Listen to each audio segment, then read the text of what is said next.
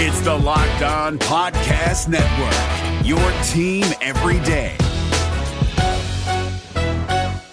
Kyle Crabbs here, host of Locked On NFL Scouting. Join Joe Marino and me every day as we provide position by position analysis of the upcoming NFL draft. Check out the Locked On NFL Scouting podcast with the draft dudes on YouTube or wherever you listen to your favorite podcasts. Who they think they're gonna beat them Bengals? It is the Locked On Bengals podcast with your hosts Joe Goodberry and Jake Liskow. Find us on Twitter at Joe Goodberry and at Jake underscore NFL. Please like, subscribe, and share as we try to grow this community and pump out daily Bengals content just for you.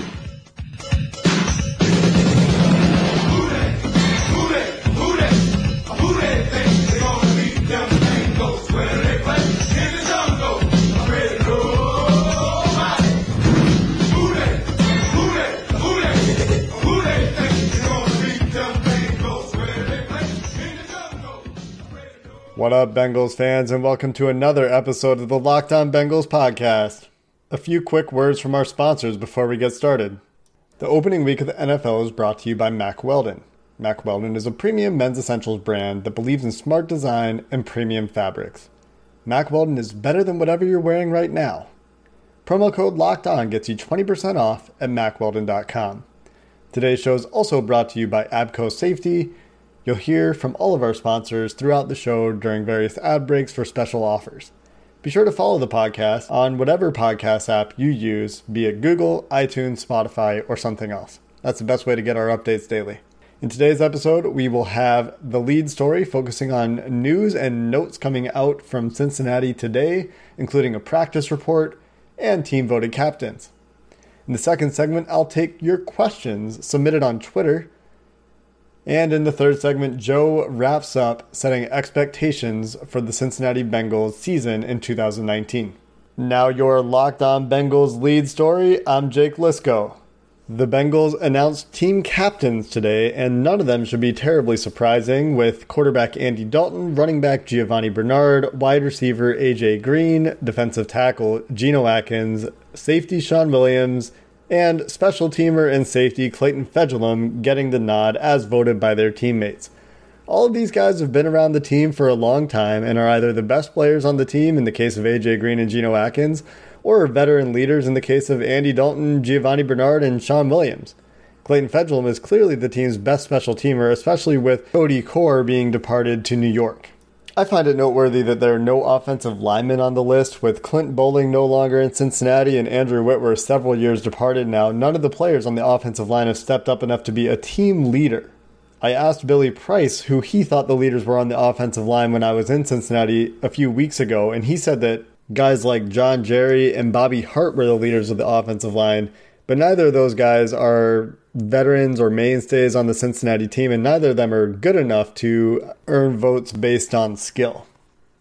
On the defensive side of the ball, you might be wondering why Shawn Williams is the captain. He's another guy that's a veteran. I think he is a strong leader for the defense, generally speaking. Germaine Pratt mentioned him when I asked him who the leaders were on the defensive side of the ball after mentioning a few other linebackers.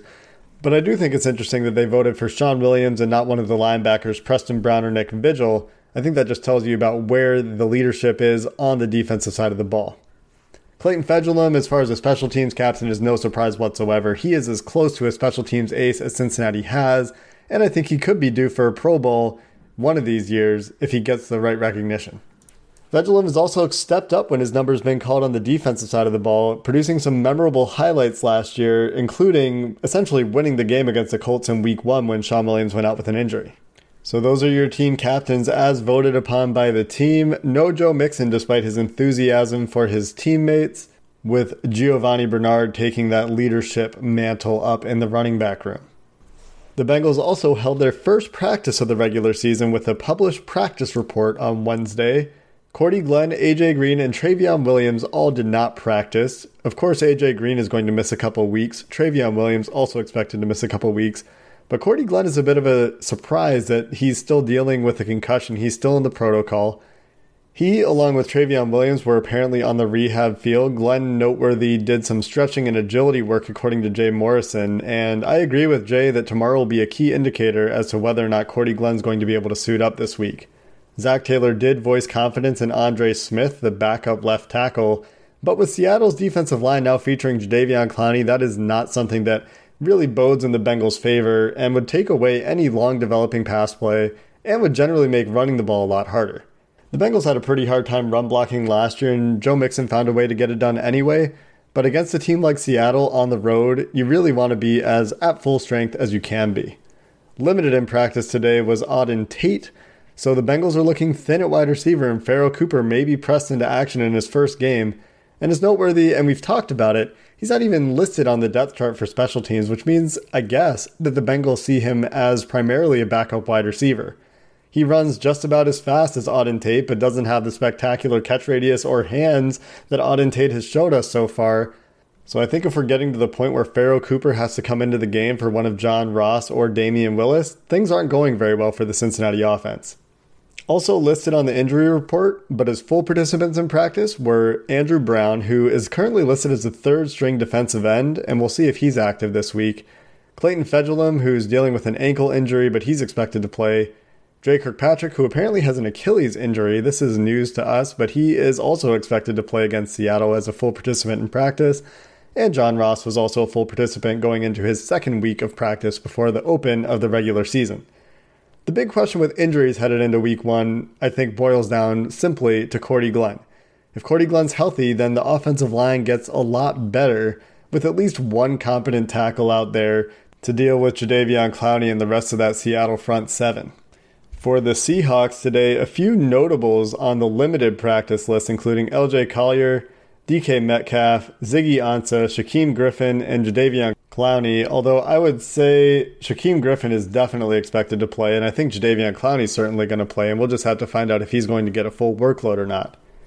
Amongst those not participating in practice for the Seahawks were Duane Brown and Mike Iupati, both of whom have lower leg injuries, Iupati with a foot, Duane Brown with a knee, and those are both worth keeping an eye on with the strength of the Cincinnati Bengals defensive line. This has been your Cincinnati Bengals lead story from Jake Liskow of Locked On Bengals. The Locked On Bengals podcast for the opening week of NFL action is sponsored by Mack Weldon. Head over to mackweldon.com to check out their collection of premium men's essentials. And what I'm looking at is this Air AirKnit X boxer brief. Soft, lightweight microfiber maximizes airflow moisture wicking, odor fighting finish to keep you dry and fresh to the end of your workout. I don't know about you, Joe, but that sounds like heaven to me.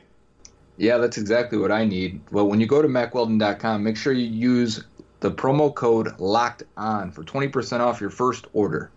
And not only are you saving 20% on your first order, you can also enjoy their guarantee that if you don't like your first pair of Mack Weldon clothing, you can keep it and they'll still refund you, no questions asked. So you have really no reason not to go try this.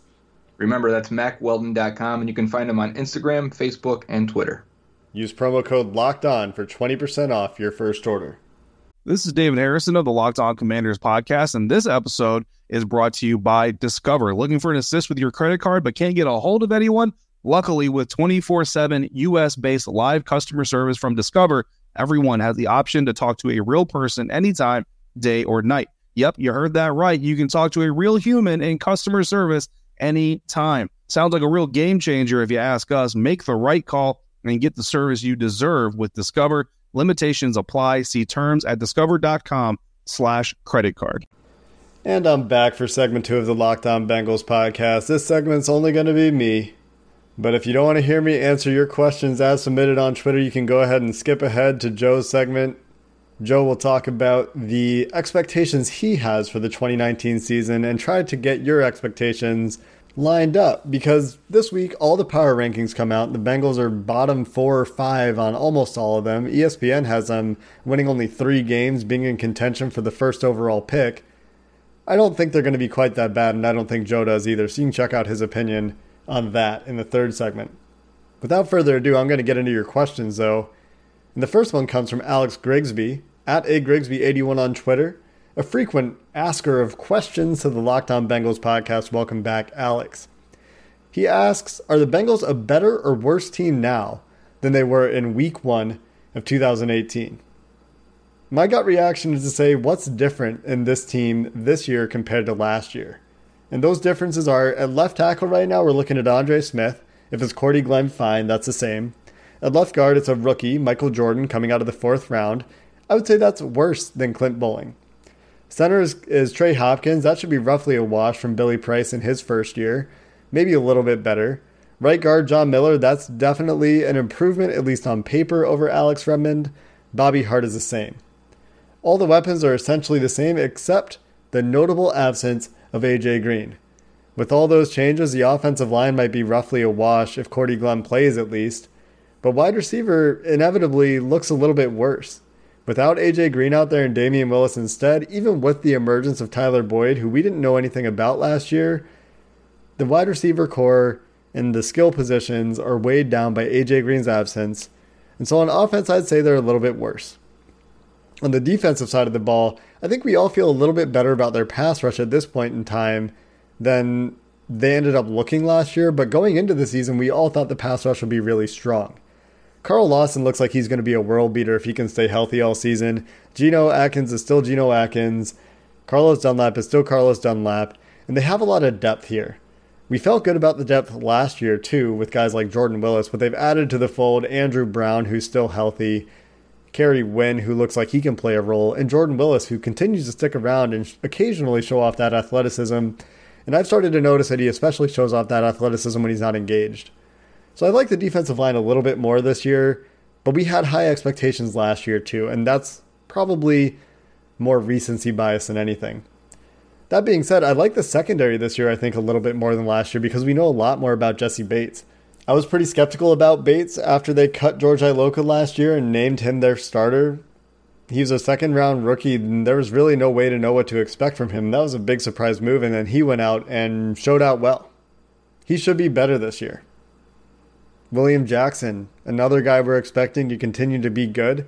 BW Webb looks like roughly a wash from Darqueze Dennard, who's going to start the year on the physically unable to perform list. So the defense loses Vontaze Burfict, who I don't know if we had much hope for at this point last year, but with Preston Brown and Nick Vigil being your one and two guys in a defense that expects to be mostly in the nickel, you don't feel great about the linebacking corps.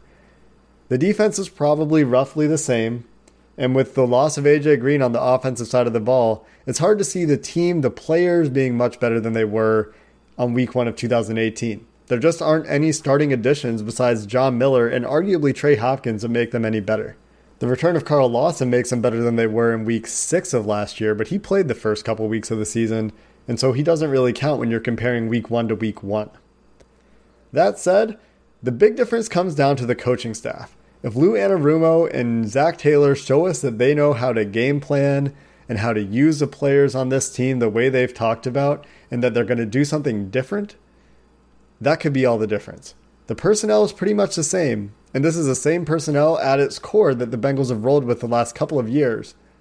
The question is how much of their failure or success is tied up in the coaching staff, and we'll get a pretty good indication of that this year. The next question comes from Zachary Innsbrucker, and I hope I got your name right. I remember you saying last week that people butcher your name. That's at Z underscore C2719 on Twitter. He asks, I'm not too knowledgeable on concussion protocol, but what do you think the chances are that Glenn makes it out by Sunday? And how many sacks does Seattle get if he doesn't suit up? Cordy Glenn, the big indicator for him is going to come tomorrow. He was on the rehab field today, which is generally a sign that he's in the last phase of the concussion protocol. And if that went well and we see him practice tomorrow, there's a really good chance he suits up. If it's Marvin Lewis and you don't practice on Wednesday or Thursday coming off the concussion protocol, it's a safe bet that you're not going to play. Cordy Glenn's been about two weeks in the protocol now, though, and if he gets back to a full practice this week, I think we could expect to see him out there.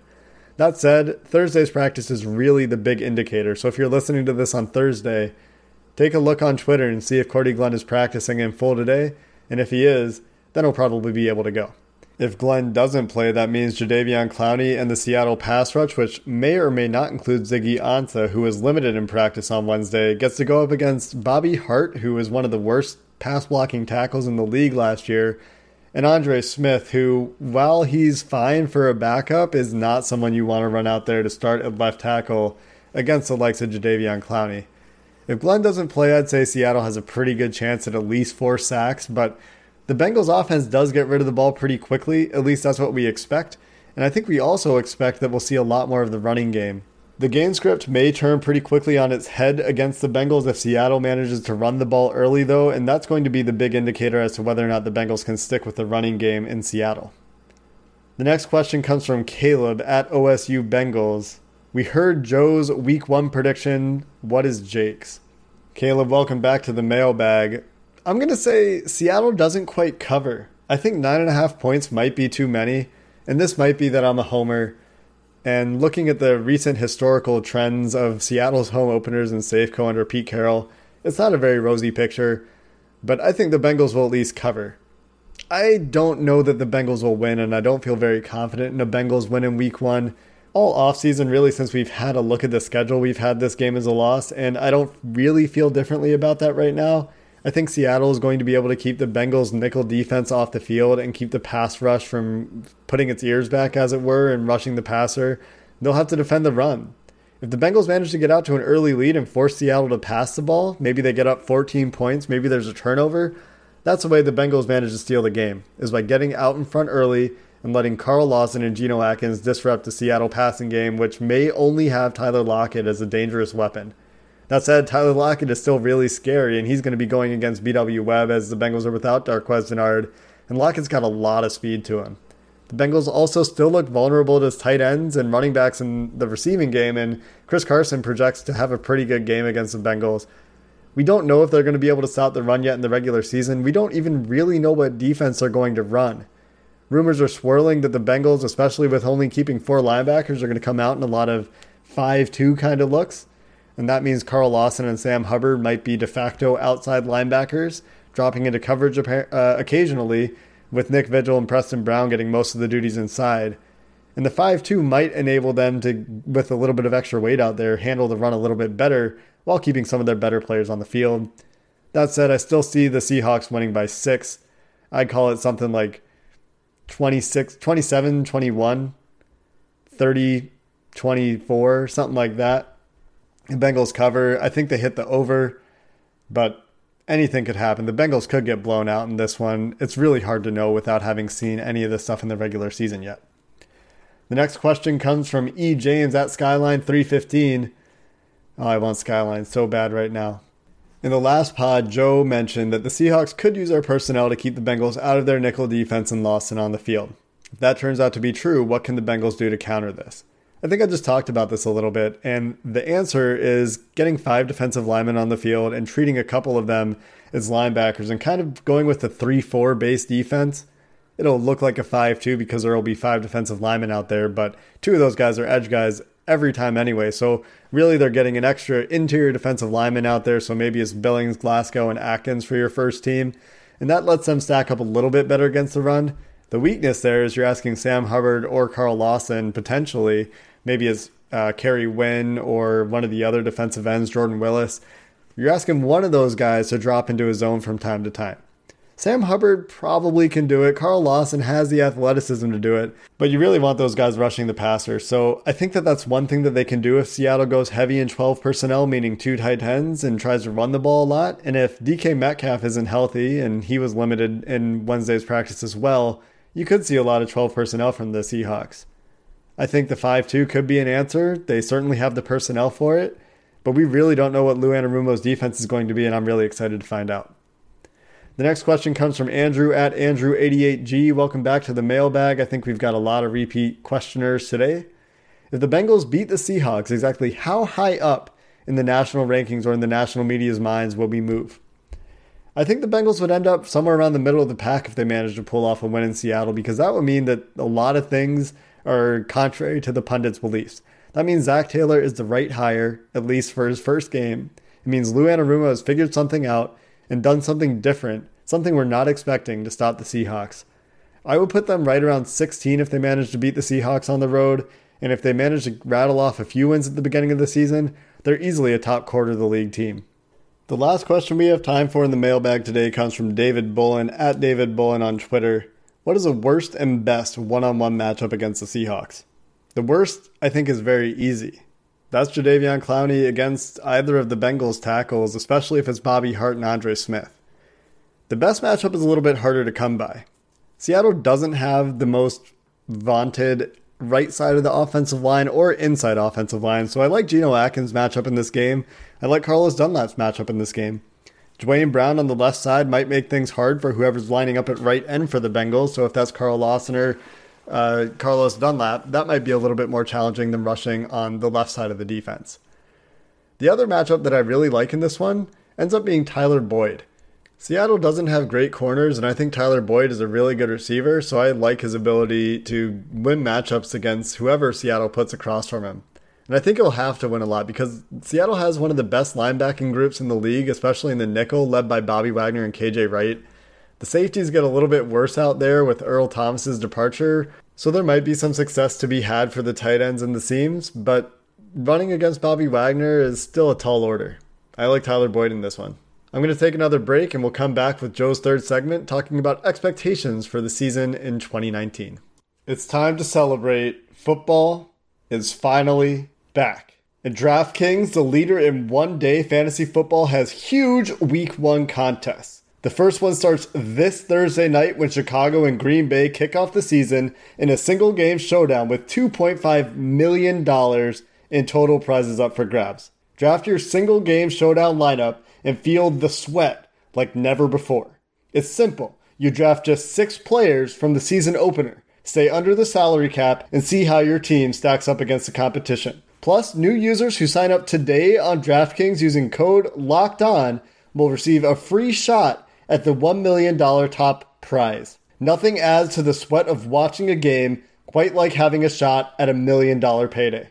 Get in on the season opener action. Download the DraftKings app now and use code LOCKED ON. For a limited time, both new and existing users can get a deposit bonus up to $500. And new users don't miss this extra special week one bonus. Enter my code LOCKED ON to get a free shot at $1 million with your first deposit. That's code LOCKED ON only at DraftKings. Make it rain. Minimum $5 deposit required. Deposit bonus requires a 25 times playthrough. Eligibility restrictions apply. See DraftKings.com for details.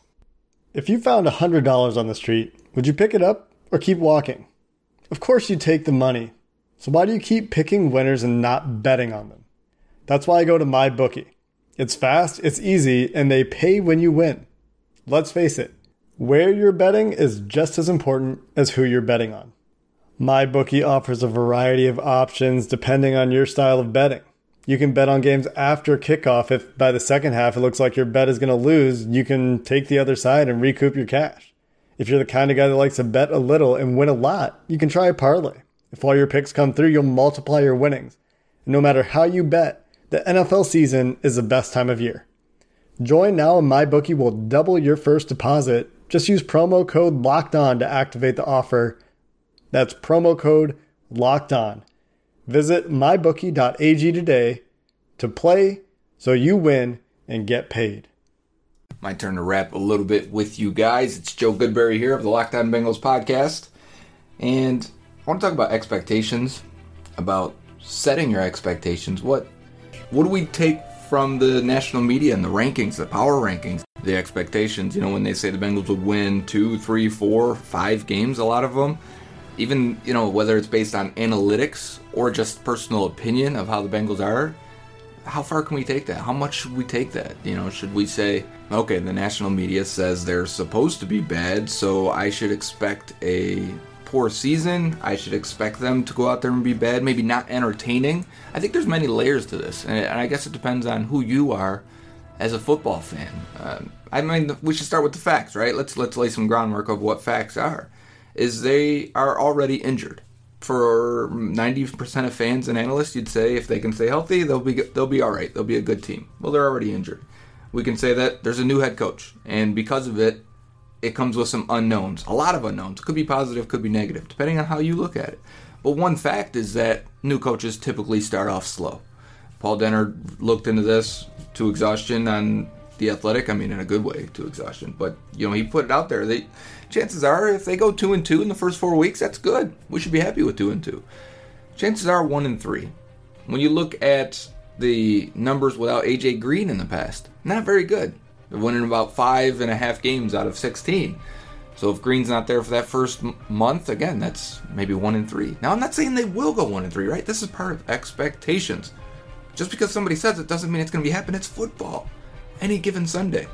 I know this. I love football. Of course I know this. You can line up. You can be any team on any week. We see it all the time. And there's how many games in this league now that you watch where it's seven point games? A lot of them. Most of them. Most games are seven point games at this point. And those can flip any way depending on a couple plays. And the Bengals were on a, the, the positive end of a few of those last year. Remember the Falcons game, the Dolphins game, the Bucks game. Were they better than the Bucks and, Dolphins? Sure, I, I would say so. The Colts game too to start. Yeah, everyone talks about how they started the year. They won all of those close games. That's not typical. Regression probably should set in. Now this is analytics speaking. Regression should happen where they just win half of those. And then now we're not talking about that start where they were five and three. We're talking about that start where they were four and four, or they were three and five. Eh, Same team doesn't mean the team's any worse, any better. The record really has very little to do with how good the team is, in my opinion. So when we see it and they say five wins, that doesn't mean that they are a bad team. Doesn't mean they're a good team either. Team good teams miss the playoffs. Bad teams make the playoffs. We've had bad Bengals teams make the playoffs in recent memory. Um, 2015 withstanding because they were a good team with a bad quarterback situation going in. But point being here, I want to stay on on task here, is that it's okay if the national media or even the local media or anyone that's covering the Bengals or even a fan says, I don't think they're going to be good this year. I think four wins, five wins. Fine. I can see why they'd say that. If someone says 10 wins, I can see why you'd say that. There's a lot of individual talent on this team. I wish they were better on the offensive line. And in fact, if if Clint Boling didn't retire and Jonah Williams was playing, I'd feel pretty good about this offensive line. Right now, it's the same unit as last year. And they started off good, like I said. But now that they don't have those pieces, I don't feel as good. Now that they're missing AJ Green, I don't feel as good. But I understand why. If Joe Mixon in this offense, Andy Dalton in this offense, I've been banging that drum all off season, have I not, guys? If you listen every day, you know that I think Andy Dalton is a great fit for Zac Taylor Ram style offense. And I think Joe Mixon's even better fit. I think Joe Mixon could be Todd Gurley, MVP type level. If you have that, you're winning some games. And with a quarterback that can be super efficient and not turn the ball over, you can win some games. I think most of it depends really on the defensive side of the ball. Are they a bottom five defense again? Or does this defensive line that we think are really good able to, to rise and be exactly what we think? And I don't think it's Carlos Dunlap and Geno Atkins that are going to be the difference makers. We've seen them at their best. It didn't change the course of the season for the Bengals. I think it's Carl Lawson. I think it's William Jackson playing better. I don't think it's the linebackers because we've seen these linebackers before. They're not changing. Sure, the scheme will help here and there, different positions, but I think it's the couple guys. It's the Carl Lawson. It's the maybe Ryan Glasgow. It's the Jessie Bates. It's the young guys that we aren't sure still of what their ceiling is. Can they take you to a new level? So I think on offense, John Ross is still one of the key players on this team in terms of their success. In terms of how high can this team actually go? If John Ross turns into John Ross from Washington, we're not missing AJ Green for that first month. Have you seen the Seattle secondary? Tell me you can name more than one guy with confidence and know who he is. So if John Ross is who we expect, well, that's great and I mean in a good way. Some of you may expect him to be bad, so um, that wouldn't be great. But anyways, so expectations, right? We expect them to be bad. Doesn't mean we can't enjoy the game. For me, I love football no matter what, win or lose. Does that mean I'm not a true fan? I don't care. No, I, I care. I hope they win every game. But I find the evaluation part interesting. I find the X's and O's interesting. I find what is Zac Taylor going to do on offense differently to get these guys going without AJ Green, especially? How will he manage Tyler Eifert? How will he now manage the extended Giovani Bernard? Can he get him more than five touches a game? Can we get him up to 10 touches a game somehow, some way? make that contract worth it. I'm a, you guys know me, I'm a Giovani Bernard fanboy. He was my guy that draft year. I said, of all running backs, give me Giovani Bernard and we'll find success. So when they got him, you know, it doesn't happen all the time where you got like five guys and your team drafts one of them. So I've been on that train for a long time. I think Gio can help this team. How can Zac Taylor get him the ball? And we still need to see Joe Mixon get the ball in the passing game because I think he can be as dominant as any running back in the league in that phase. And then on defense, as we were talking on Twitter yesterday, people say, well, how do you keep Carl Lawson on the field if the team's going to run the ball a lot? And I said, well, maybe it's the 3 4 defense, right? Maybe they use some of those hybrid looks they, they showed a little bit in camp and say, against the teams that are going to force us to take Carl Lawson off the field. Because remember this. Remember Marvin Lewis defense, they couldn't keep Carl Lawson on the field. If a team went out there with two tight ends or a fullback, Carl Lawson was off the field. And Carl Lawson couldn't get in the game. There'd be games where we go we're 20 snaps into the game and Carl Lawson's played two snaps, two third and longs where the team went out there three wide receivers. That's it. That's inexcusable for a guy that I think could be a cornerstone player. So when I, I think of this new defense, and if the, one of the things, if like if I'm Duke Tobin and the management of the Bengals, and they come to me and they, we're looking for a defensive coordinator, I'd say, how do we get Carl Lawson on the field? I don't want it to be dictated by what the offenses do to us. So if you present with, well, in those games we'll do we'll be more multiple. We'll show up five two guys. A five two is really a, a three four defense. It's just the edge guys are are playing the edge a little bit harder, playing the defensive line a little bit harder. So you you are out there with a five two, a three four defense, and you're and you've got defensive linemen on the field. And by the way, if you don't know, if you don't remember from camp, that was uh, Billings at nose tackle, Glasgow and Atkins at the end spots, Hubbard and Lawson on the edge. Now I don't know where Carlos Dunlap fits in there, but um, we'll have to see. And you know if that comes up and, and, and we're in week one and they show that against Seattle, and Seattle doesn't know what to expect. Zac Taylor said, I don't want to put anything on film. I want to keep Seattle guessing in terms of the defense. I think Seattle's got a good idea what the offense will look like. But if the defense comes out and it's different, you could really mess them up. It could change your whole summer game planning if they come out there in a 3 4 look running some LeBeau stuff like the coaches they hired. So, expectations. We expect things. It's like the draft. You know me, I love the draft. I, when I'm like, oh, Billy Price, I'm not sure he's worth a first round pick, and I'm only picking on him now because he's recent. But I'm not sure Billy Price is worth worth a first round pick because of this reason, because short arms, tightness, because he's currently injured. It's not that I don't like the guy. It's not that I'm rooting for him to fail. So it's like this team. If you say ah, I only think they're going to win six games, doesn't make you any less of a fan. It's because you, th- looking at past history to predict future success. So looking at this Bengals team and where they're currently at, can't stay healthy. Issues on the offensive line, massive issues on the O line. Might be the worst offensive line in the league. Could be. Linebackers might be the worst in the league. It's hard to overcome a position that drags you down that bar. But it doesn't mean it has to happen. It doesn't mean it will happen. It just means chances are probably in that favor. But when the game kicks off Sunday, anyone can do it. Anything can happen. Crazy stuff happens. That's why we love football. I think that's really why we love football. Because anything can happen on during the game on Sunday. A fumble, an interception, a guy breaks off a, a magical play. Joe Mixon stiff arms someone and goes 70 yards. It can happen, and it changes the tide, the course of the game. So expectations.